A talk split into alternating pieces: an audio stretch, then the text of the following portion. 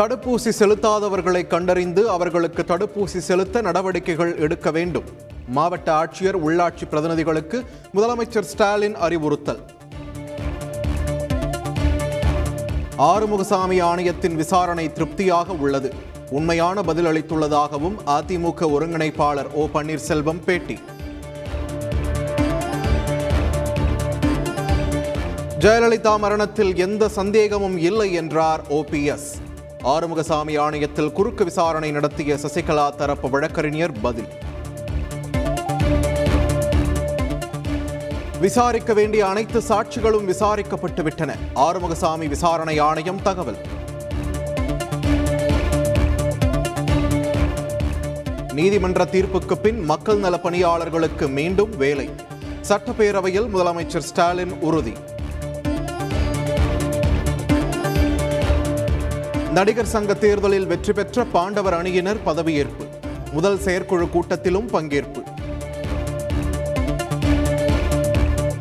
அறுபது கிலோமீட்டர் தொலைவுக்குள் உள்ள சுங்கச்சாவடிகள் மூன்று மாதங்களில் அகற்றப்படும். மக்களவையில் மத்திய அமைச்சர் நிதின் கட்கரி உறுதி. உலகில் காற்று மாசு அதிகம் கொண்ட தலைநகரங்களில் டெல்லி தொடர்ந்து நான்காவது முறையாக முதலிடம். ஆய்வு நடத்தி முடிவுகளை வெளியிட்டது சுவிஸ் நிறுவனம்.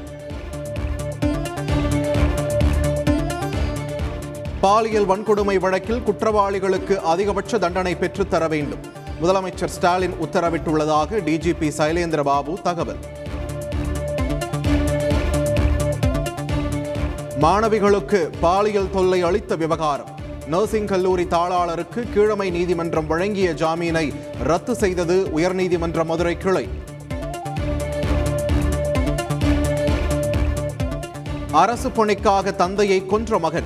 மதுவில் விஷம் கலந்து கொடுத்த மகன் உட்பட இருவர் கைது.